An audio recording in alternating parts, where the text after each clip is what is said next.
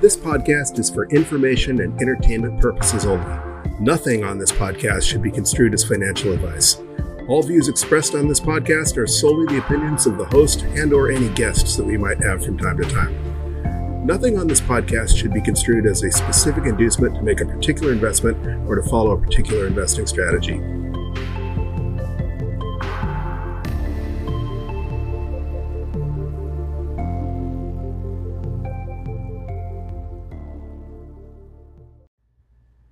You sexy sat stackers, and welcome to the Bitcoin Bulletin Podcast. I was going to start off by saying a lot happened today, but in the grand scheme of things, a lot didn't really happen today. Uh, of course, the Federal Reserve had their uh, their monthly their their uh, monthly meeting of the the FOMC, where they announced, as expected, that they would be increasing interest rates by another 75 basis points. And everybody freaked out which is really bizarre because for months, ever since their first 75 basis point hike, uh, the general consensus was they were going to do a couple of 75 bips hikes. They would continue that through now. And then in December, they would lower that to 50 basis points. And they would do a couple 50 basis points hikes and then kind of freeze the rate sometime next spring. Uh, and then and take some time and assess and see what happened from there and everybody was saying that that was already priced in. Um, but then people on the same, on the other hand, the same people, many of the same people were anticipating that the the Fed would pivot, uh, kind of giving conflicting narratives. But what we saw was what everybody said was going to happen, what the Fed had been insisting they were going to do all along. This shouldn't have been a surprise. And as the pundits were saying, this should have been baked in. This should have been priced in. Uh, so maybe there was some hopium out there. Maybe people were assuming that um, that with the elections coming up, there would be some pressure on the Fed to to curtail their interest rates a little bit or do a, a slightly smaller interest rate hike, which would maybe hopefully pump the stock markets. Um, but long and short of it, the Fed did exactly what the Fed said they were going to do and markets tanked, and Bitcoin is down a bit as well, although not too bad. Um, and before we get into that, I guess let's take a quick look at the vital statistics. unless I didn't already say it, today is Wednesday, November 2nd, and that makes it DCA Wednesday. At the time of this recording, we are at a Bitcoin block height of 761,450, and Bitcoin is currently ringing in at 20,165 US dollars down um, about $650 from last Wednesday at uh, but you know still above the 19,000 that it had been bobbing along at for several months. Along those lines, one dollar will get you 4,959 sats. And Bitcoin's market capitalization, of course, is down a little bit as well. It's currently uh, sitting at a market cap of 387.1 billion. That's down 2.1 billion from last Wednesday. Uh, and that's, you know, billions a lot of money. But when you start talking about market capitalization or government spending programs, all of a sudden, you know, 2.1 billion is not that much in the grand scheme of things. And that's still 20 billion more than we were two weeks ago. And uh, three episodes and four episodes ago, we were at about 367 billion market cap. So, uh, Bitcoin is definitely still up from where it's been the last several months. Uh, although it's been, you know, as we've said repeatedly, it's been in that nineteen to twenty thousand dollar range pretty much since last June, and there it remains. So while uh, there was a lot that happened today, you know, the more things change, the more things stay the same, and Bitcoin has appeared to be settling in uh, for a long, cold winter. Along those lines, if you want to trade your shiny metal rocks for Bitcoin, if you value your wealth in gold, it will currently cost you 12.4 ounces of the shiny yellow coins to buy just one Bitcoin. And if you value your wealth in oil, it will cost you 210.95 barrels of oil to purchase just one Bitcoin at a rate of 474,030 sats per barrel. And in Papa John's pizza terms, in Laszlo terms, One Bitcoin will buy you 1,208 Papa John's pizzas, you know, down about 39 pizzas from last Wednesday, but still almost four years worth of one large pepperoni pizza a day for just one Bitcoin. The mempool is jam packed. There's 12 blocks worth of uh, transactions currently in my mempool pending. However, uh, it is still estimating that one sat per byte transactions will still clear within a day. And most likely, what will happen is later this evening, uh, United States time, after Europe has gone to sleep and most of the United States has gone to sleep, that blockchain, uh, the mempool will probably clear out. All those transactions will get uh, will get written to a block. Um, but if you want to guarantee that your transaction is included in the next block, the fee estimator is estimating it will take a fee of 25 sats per byte to guarantee the next block. That's up from 19 sats per byte last week. Still nowhere near as expensive as we saw in 2017 when it could cost you up to $50 US dollars to get a transaction confirmed on chain. A lot has changed since then. Of course, we had SegWit come along, and people were in fact spamming the network. You know, there was uh, there was a lot going on uh, with Bit, the Bitcoin Cash hard fork and uh, and some other attacks. People trying to jam up uh, jam up the blockchain to prove a point.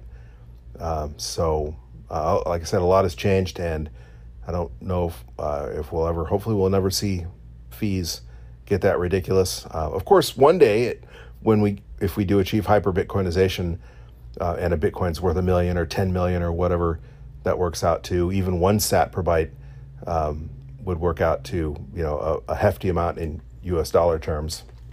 But hopefully by then most transactions will be on Lightning Network or a side chain or who knows where we'll be, you know, five ten years from now.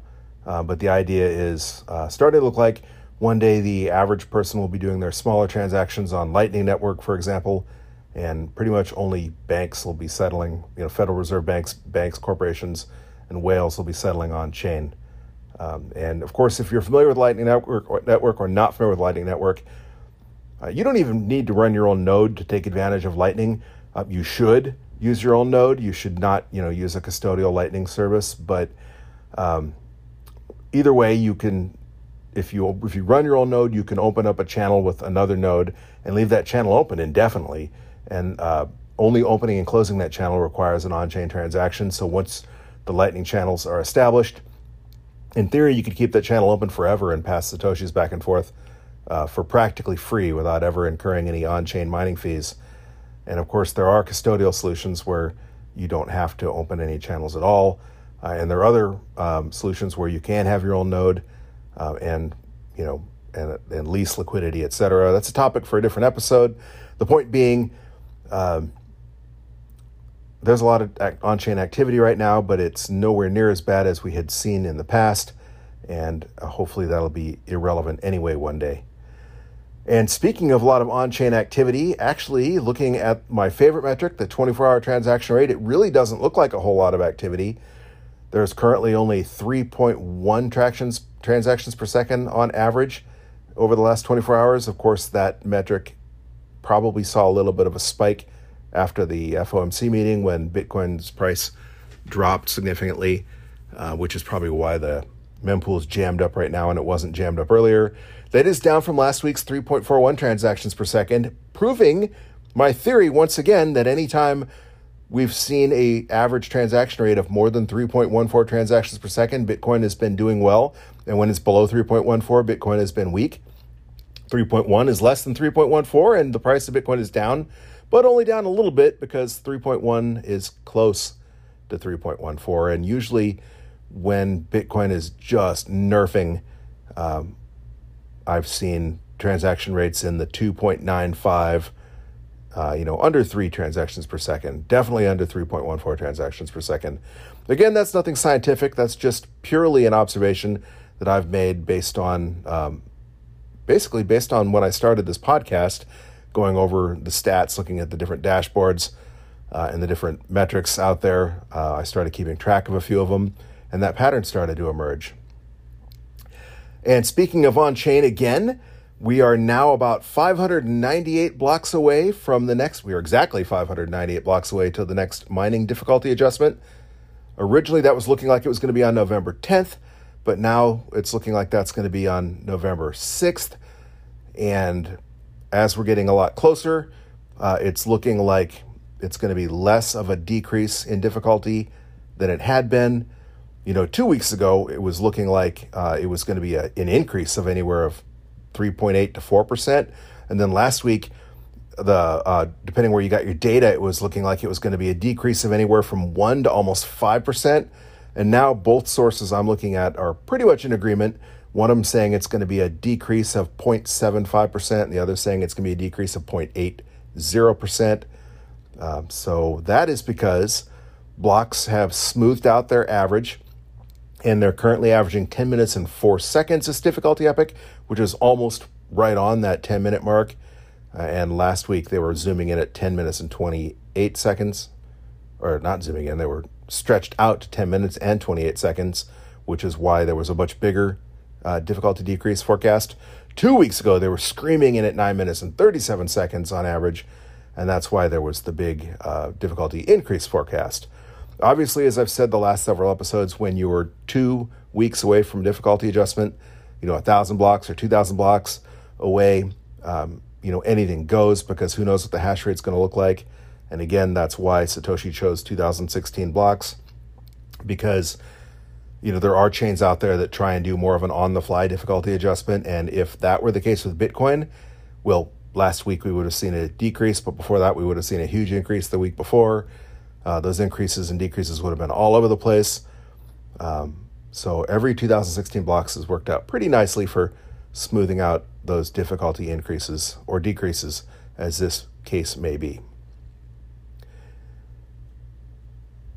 Well, as I alluded to, a lot has uh, happened today. Well, not really, as I as I've also said, the Fed did not pivot, as some people were were were alluding to the fact they might possibly do. Although, honestly, even the people that were talking pivot now, as this last meeting was getting closer and closer, were saying that the pivot was going to be in December, that maybe this might be the last 75 basis point increase, which is what the Fed is saying anyway.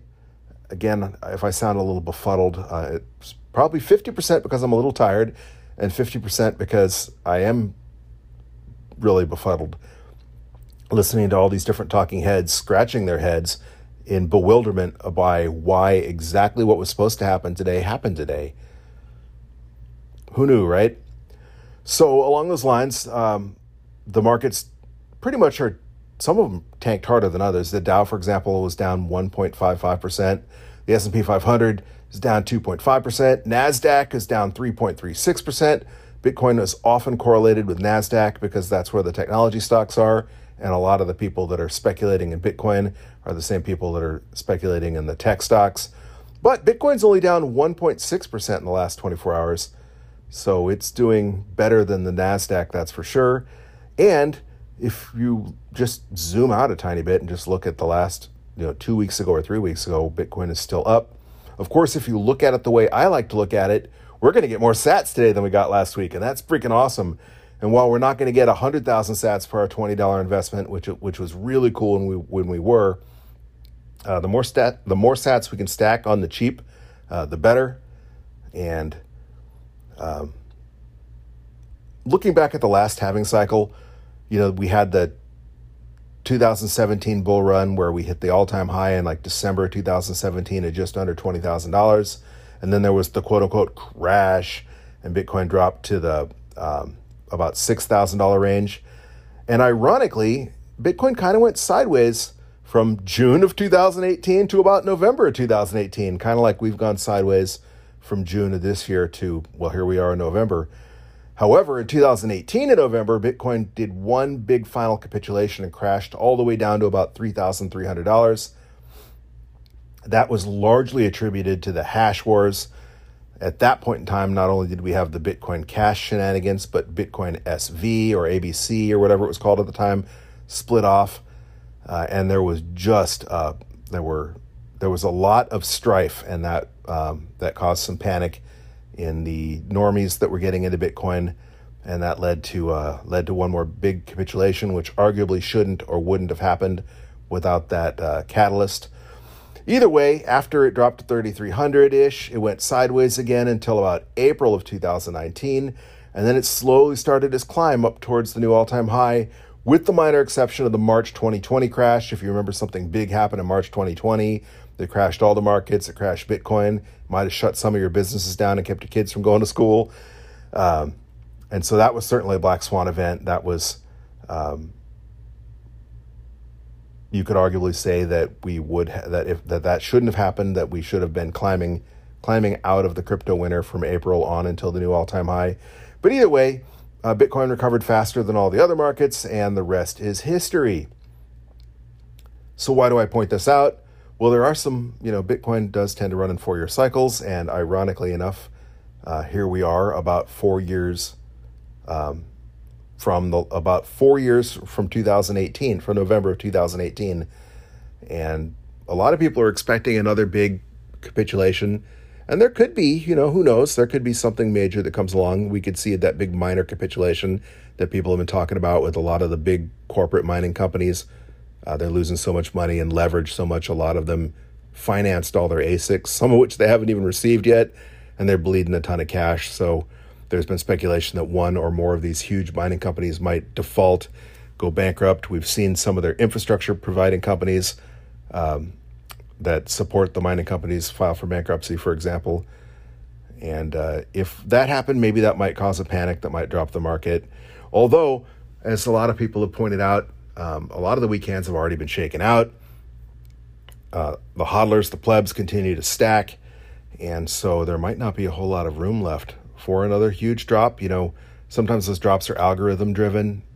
Someone panics and sells, and that drives the price down, and someone else's, you know, limit order triggers, or someone gets margin called, uh, and that leads to a cascade event.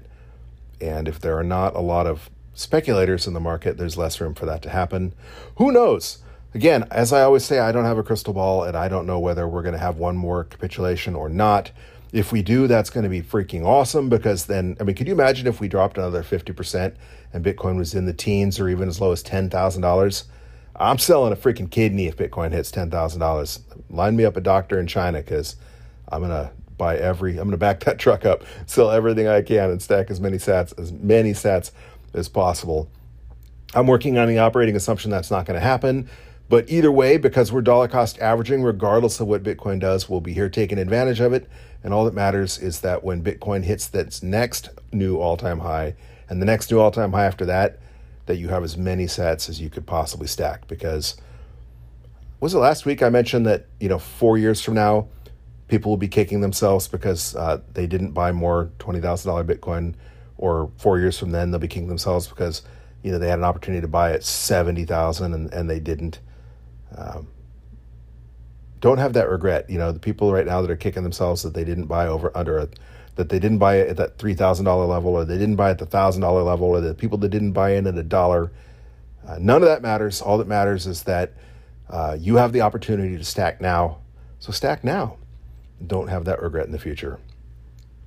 One thing that does make this time different is the institutions are still out there increasing their Bitcoin infrastructure you know, more and more companies are are, are exploring or building their offerings uh, to to uh, to institutional customers, et cetera. And uh, what that what that means is basically when the next bull run halving kicks off, when the next the next halving bull run kicks off, and the institutional FOMO kicks in, we people keep saying, you know, when's the institutional adoption going to occur? And the institutional adoption did occur, and it is occurring, but the institutional FOMO didn't really happen, and that's because the last bull run there wasn't really as much of an opportunity for the institutions to FOMO, but you know with Fidelity Digital, et cetera, um, more and more companies preparing to offer Bitcoin to their institutional clients or their high net worth investors. When the next FOMO does kick off, there will be a spigot for the uh, for those customers to siphon off of, and you know wow. I mean, you know, imagine imagine what that bull run could look like when, you know, when the when when millions of more people have the ability to dump big money into Bitcoin. Everybody always says all the best work gets done during a bull run or during a bear market. You know, during the bull run, it's all moon boys and you know, when Lambo and 100K till, you know, by conference day or 200K by conference day and laser eyes. And it's fun. It's a lot of fun. It's definitely a lot more fun to look, you know, at your wallet and, um, and see that their number is a lot higher than it is right now. But during the bear market, when all the hype disappears, when a lot of the scams drop off, you know, like during the, during the previous halving cycle, you had the ICOs they were everywhere, and some of them looked really cool. You know, there were going to be robots doing eye surgery, not eye surgery. They're already robots doing eye surgery, but robots doing this, that, and the other thing. And everybody had some new ICO they were trying to raise money for. And of course, not, almost none of them happened. I can't actually think of any off the top of my head that actually took that money and and and built what they said they were going to build. They were all pretty much just scams. And then the last crypto winter washed them all out, and the the, the uh, ICO went away. And uh, you know we've definitely seen a thinning out of the shitcoins uh, this bear market as well. And all that noise goes away. And then the people that are doing the hard work, that are building things for us, that are improving the Lightning Network, that are coming out with new BIPs to improve Bitcoin, uh, Bitcoin Core, you know, they're they're getting some actual work done, and uh, and the things they're doing, the tools they're giving us, the the foundations they're laying down right now, will contribute to the next uh, the next bull market because Bitcoin will be smoother, better, and exposed to more people. Uh, and that is why we're going to see this, what I believe would be exponential uh, growth, continue like it has every every you know every four years for the previous the previous four year cycles until one day we hit hyper Bitcoinization. All right, so uh, enough babbling because that seems to be what I'm doing right now, and I do apologize. But let's get to the reason why we're here. And the reason why we're here is because today is DCA Wednesday. And if you're not uh, if you're not super familiar with, if you've never listened to the show before, you don't know what DCA is. DCA is short for dollar cost averaging. And dollar cost averaging is an investment strategy where you invest your money in equal portions at regular intervals, regardless of price. For example, this is going to be our 67th stack. We started this uh, podcast back in July of 2021. And our first stack was on Wednesday, July 28th, 2021. And since then, we've been stacking $20 each and every Wednesday. And the reason I chose $20 is because for most of the people listening to this podcast, $20 is not a whole lot of money. Uh, just today on Reddit, I saw somebody saying that they were, you know, I saw multiple people, one saying, hey, I'm only 15 or whatever, and the other saying, hey, I'm in between jobs, or, uh, or and people saying, I only have you know hundred dollars or I have a goal of, of having 0.1 Bitcoin in two years. Can I do that? You know, just a little bit at a time. And I wanted to be able to show yes, you can. For example, uh, just twenty dollars a week in just over a year, we've stacked you know over three over three million satoshis. Uh, so we are definitely a significant portion of the way onto being uh, and, and that you know that that 10 million sat goal that the one person on Reddit was talking about. But again, what's important is that uh, you do you. Uh, if you if, if twenty dollars is nothing to you, if if you know you're the sort of person that would that that invests thousand dollar stacks or ten thousand dollars at a time or hundred thousand dollars at a time, or you're gonna go full on Michael Saylor and buy millions or billions at a time, you know that's that's uh, that's great. You know, do your own research. You do you but we're keeping it simple and we're stacking just $20. And um, I just want to show that anybody can do it.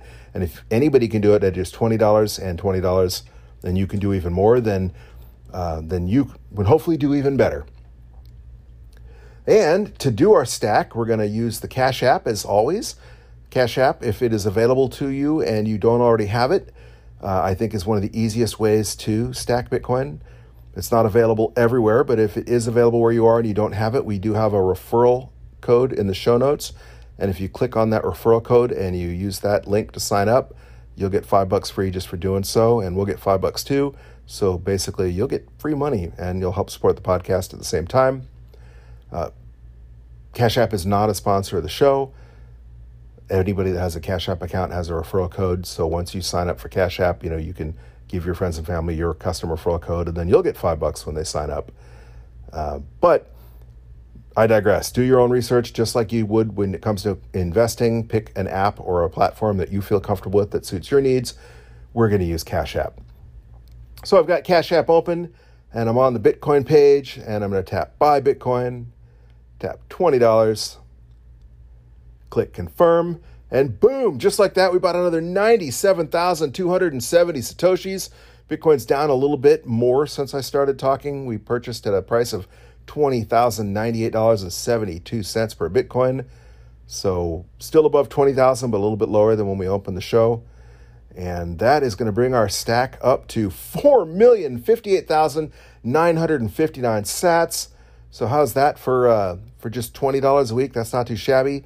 Perhaps more importantly, that's going to knock our average cost basis down by another three hundred and five dollars to thirty three thousand thirteen dollars and thirty nine cents.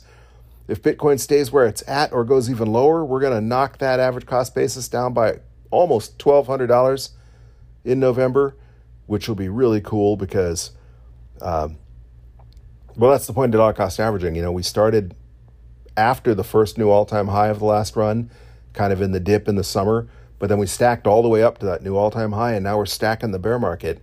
And in doing that, it's making our average purchase price lower and lower. Uh, none of which will matter when Bitcoin's a million dollars one day. But in the meantime, you know, we are underwater on price. And the closer we get to uh, the current price of Bitcoin, the more comfortable that makes you feel, the happier it makes you feel, and the more uh, glorious it will feel when Bitcoin goes blasting past our average cost basis and sets that new all time high. And along those lines, if Bitcoin does go to the moon and hits that $1 million price, 1 million US dollar per coin price, uh, our stack could be worth $40,050, $40,589.59. And that would be one heck of a return. Uh, again, I don't have a crystal ball, but if you believe in Bitcoin like I believe in Bitcoin, basically, I think it's an all or nothing thing. Bitcoin's either going to go to the moon or something's going to happen and it's going to fail. And every day that Bitcoin is still alive, every day that Bitcoin goes tick tock next block, every day, every day some company, some country like China can't kill Bitcoin. Every day Bitcoin is still here and getting better and stronger. The likelihood of it going to the moon versus going to zero gets more and more likely. Uh, of course, you know, as they say, don't invest any money you can't afford to lose, because you know there is a, a there is like any investment, there's not a you know there is a non-zero chance of something happening, um, but again, I personally believe that every day that Bitcoin exists, that likelihood decreases. Uh, the the likelihood that Bitcoin will become the the world reserve currency or whatever you believe becomes more and more likely. So, if you, depending what platform you're listening at, you may have noticed there was possibly a commercial at the beginning of our episode. If, you know, spot, we do host our podcast on Spotify. Spotify runs an ad at the beginning of our show. I do have the opportunity to decide where that ad goes. And I normally put it at the beginning because a lot of my favorite podcasts, that's how they do it. They get their ad reads out of the way right at the beginning. And uh, you can choose to listen or speed up or skip or whatever uh, however you however you handle that. Personally, when I'm listening to a podcast, if they if they stick a mid roll ad read in the you know in halfway through the show or a third of the way through the show, I find that more annoying. But I'm curious what you think because I have some family members that were thinking that they didn't like hearing the ad at the beginning of the podcast uh, when they would listen to my podcast. And I explained it to them. I said, um, well, you know, if it's going to be somewhere, I'd rather have it at the beginning and they said, "Oh, that that makes that makes uh, that makes sense." But I want to know what you think. So, as usual, please follow us on Twitter at at BTC Bulletin Pod and let me know what do you think about the ad read at the beginning. Uh, what do you think about the podcast in general? What do you like about the podcast? What do you not like about the podcast? Is there something you'd like me to discuss? A topic you'd like me to cover, or a question you'd like me to answer for you? Uh, again, you can DM us or respond to one of our posts on Twitter at, at BTC Bulletin Pod, or you can email me directly, and my email is bitcoinbulletin at protonmail.com. I want to hear from you. Let me know what you think about that ad read, and uh, let me know what you think about the show. I did have a couple other notes on things I wanted to talk about. Um, for example, El Salvador President Nayib Bukele was on Tucker Carlson on Fox News or Fox Nation I don't know if this is his old interview from like June or whenever he was on Tucker Carlson, but uh, I just saw the video for the first time, and a couple of people put it on Twitter in the last 24 hours or so. So I researched it, and Fox News had the clip up just a few hours ago or just yesterday, so uh, maybe it's new. But basically, they're talking about um, the things that are going on in the United States, and the reason why that um, rang to why that appealed to me was I've said this over and over again that people keep saying the decisions that this country's making, all the money they're printing, the silly things they're doing, how could they be that stupid? I've seen that over and over again, and that that's my big pet peeve because you know my belief is these people are not that stupid. It's a big deal to get yourself elected to Congress and especially to the Senate. Uh, these people have they have every I, they they know exactly what they know exactly what they're doing. Um, you know the most dangerous misinformation, and there's a lot of talk about misinformation. We had a senator out there saying that freedom of speech doesn't cover misinformation. Well, actually it does, but the most dangerous misinformation floating around is the belief that the people destroying the economy are doing it because they're idiots.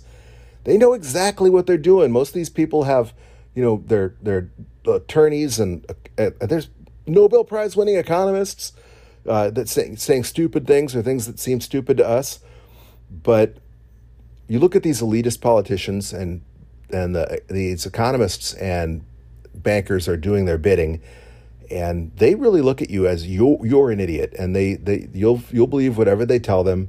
You know, you'll live in the pod, you'll eat the bugs. Uh, there's a certain spectrum in politics, and it exists in the United States, it exists in Europe, Latin America, everywhere, that wants to destroy the middle class. They want to control you, and how they do that is they make everyone either very, very rich, and that would only be the few elite, the people in charge, the the the, the, the young economic, you know, the WEF young leaders or, or whatever that was called, the global elitists, the Davos crowd. You know, they're very confident that they will be uh, sitting on their yachts and their private jets, regardless of what happens to the global economy. Uh, and the fact that the middle class is evaporating and that everyone's going to be poor is part of their grand scheme of things. And as far as inflation goes, that whole concept of the Fed having to tackle inflation is BS. As we've said multiple times, uh, having interest rates low is not what caused inflation. Printing a shit ton of new dollars and dumping them onto the economy is what caused inflation. Yeah, there are supply shocks, but there have always been supply shocks. You know, Joe Biden is not the first president of the United States to have, you know, bad things happen, you know, hurricanes and wars and things like that. Uh, but we're facing, you know, a once in, you know, a generation or maybe even once in a hundred year style economic crisis, and uh, and they built it on purpose. And part of it was because we've been kicking the can down the road more than my entire life, and I've always said, and many people smarter than I have always said, the only way the United States was going to get out of this debt that they were piling on top of themselves was either to default, which you knew they weren't going to do because that would destroy the US dollar, or they were going to inflate it away. And by inflating it away, they're also strengthening the US dollar and destroying other countries' currencies. You know, the whole dollar milkshake theory. So, what they're doing, they're doing on purpose. And what Nayib Bukele said on Tucker Carlson was along those lines. He said that the demise of the United States could only come from within. Basically, that the only way to destroy a country as big and rich and powerful as the United States was if it was if it was destroyed by the people that that govern it. He mentioned that the cities that were beautiful and pristine 30 years ago are now places that someone from El Salvador would be afraid to live in, saying, quote, this has to be design. This has to be by design. Who would make so many stupid decisions? And that gets into what I was saying is that they're not necessarily stupid decisions. It might be stupid to try and destroy the United States uh, from our perspective, but not from their perspective because you know they're pushing for that that new world order that they used to talk about, the the Great Reset that they call it now, and that involves you know, it doesn't necessarily have to be a global government or a global cabal, but it involves a lot of really poor people dependent on the government and doing everything that they say, uh, and you know, imposing their will on us little guys. And, and they, you know, we call ourselves plebs affectionately, but they refer to us as plebs as, you know, we're the parasites or the deplorables. And uh, they want to destroy you. And this is not an accident. And it is definitely not because they're stupid. They know what they're doing and they're pretending they're stupid. Uh, you know, like, oh, we didn't know where this came from. We, we didn't see this coming. Bullshit. They saw it coming. They did this on purpose. Stack your sats because that's how we're going to get through this. All right, well, I didn't want to end on a bummer. on a down note, uh, and so I won't because this is not a down note. If you look at this the way I look at this, this is an opportunity. Bitcoin is on sale. Bitcoin is the cheapest it's been since the last, you know, since since before it went and set the new all-time high. To buy, you know, to buy this low for this long, Bitcoin is giving you an opportunity to stack sats. The meme out there on Twitter that gets recirculated where it's got the boots and one says Bitcoin at, you know, 19K and nobody's lining up. And the other booth says Bitcoin at 69K and there's just a huge line around the corner because everyone wants to buy at 69, but nobody wants to buy at 20. Uh, that's just human nature, you know, that's just psychology. But what's also human nature is the pangs of regret, the kicking yourself you're going to do when Bitcoin is 100,000 or 200,000 or a million or 10 million and you had the opportunity to load up at 20,000. And even if it dips down to 14 or lower before it goes skyrocketing up to a million dollars, none of that matters.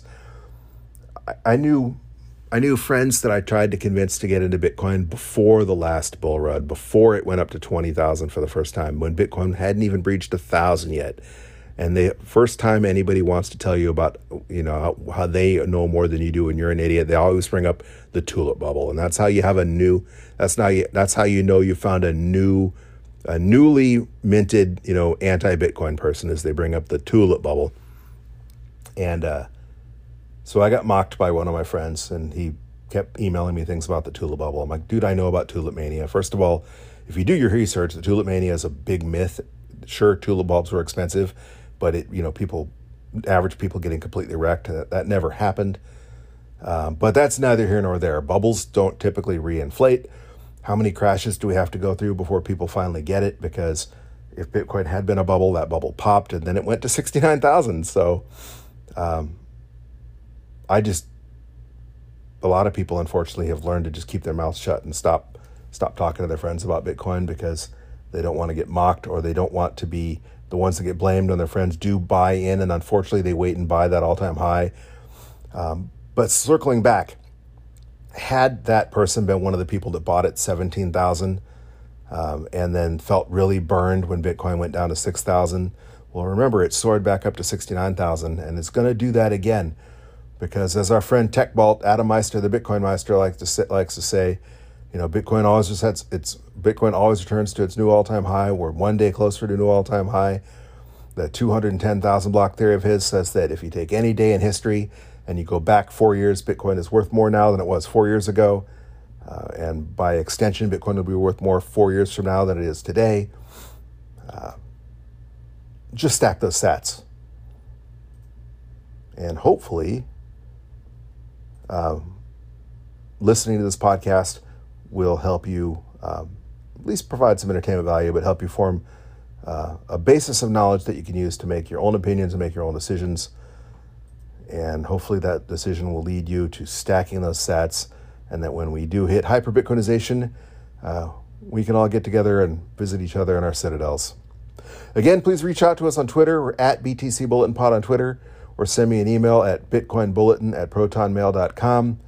But until then, do not forget to join us next Wednesday and every Wednesday for our DCA episodes. And until then, keep on stacking those sats, you sexy sat stackers.